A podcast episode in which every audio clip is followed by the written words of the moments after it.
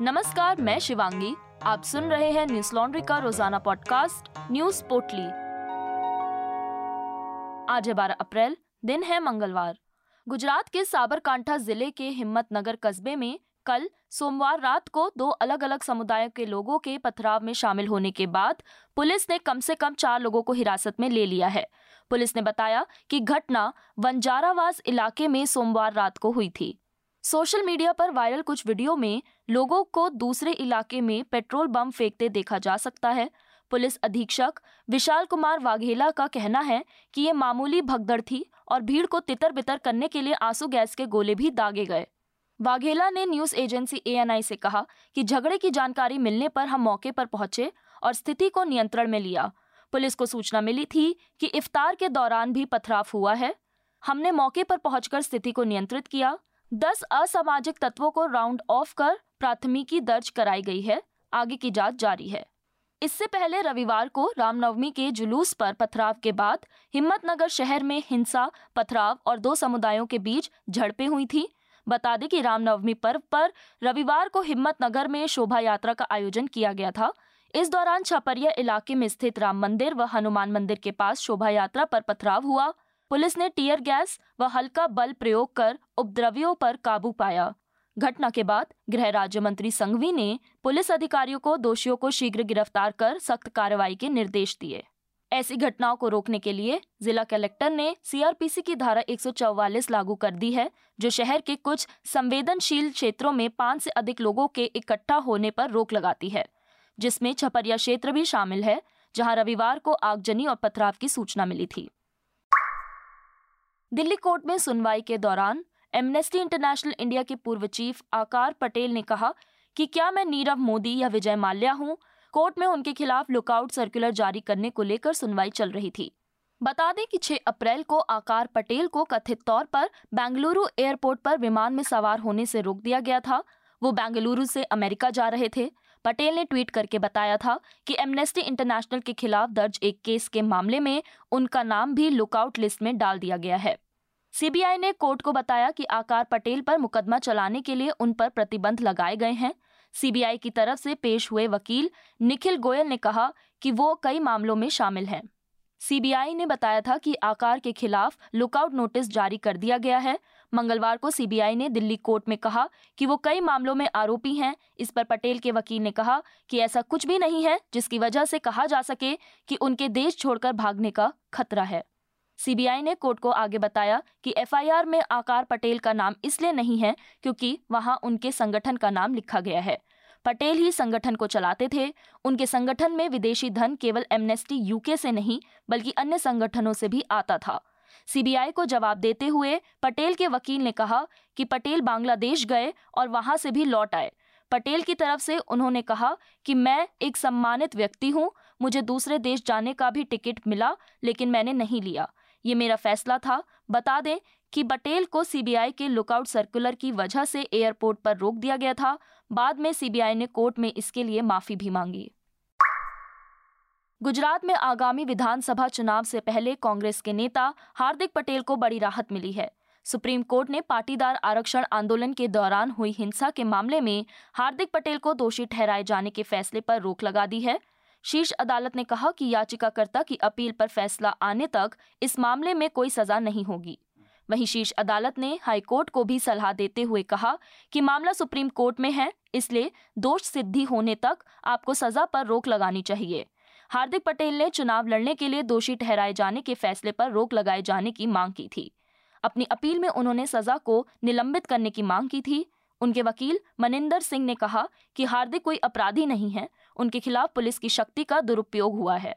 साल 2015 के पाटीदार आरक्षण आंदोलन के दौरान शहर में दंगा और आगजनी के लिए मेहसाणा ज़िले के विसनगर सत्र अदालत ने जुलाई 2018 में दो साल जेल की सजा सुनाई थी।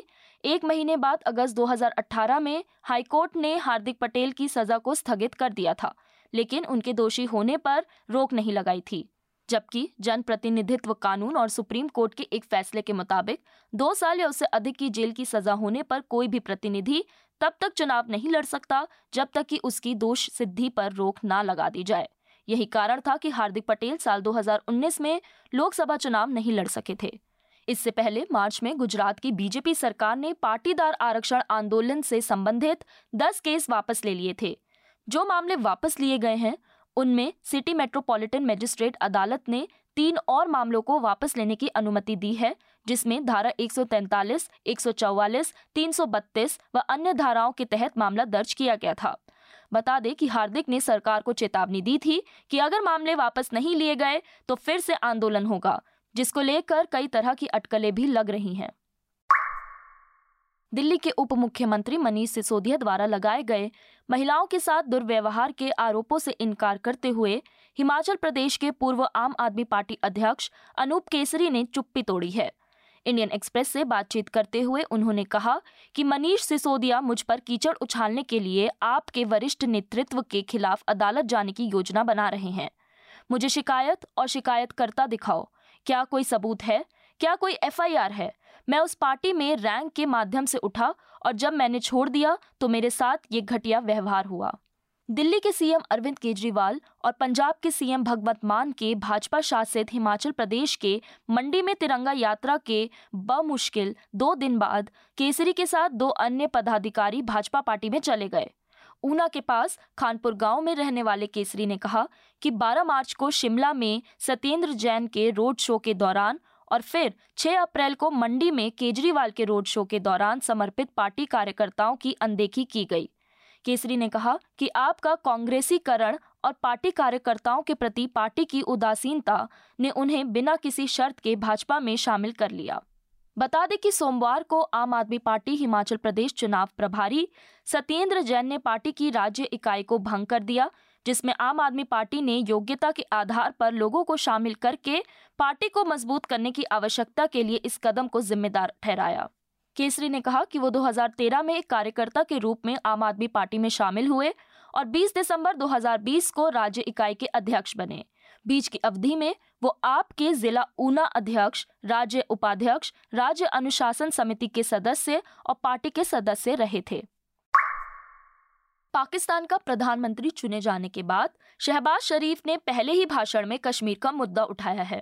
उन्होंने अनुच्छेद 370 को खत्म करने का ज़िक्र करते हुए आरोप लगाया कि घाटी में लोगों का खून बह रहा है और पाकिस्तान उन्हें कूटनीतिक और नैतिक समर्थन देने के साथ साथ हर अंतर्राष्ट्रीय मंच पर यह मुद्दा उठाएगा।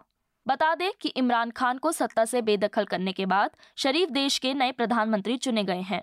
इमरान खान की जगह लेने वाले सत्तर वर्षीय शहबाज ने कहा कि वो भारत के साथ अच्छे रिश्ते चाहते हैं, लेकिन कश्मीर मुद्दे के समाधान के बिना इसे हासिल नहीं किया जा सकता है।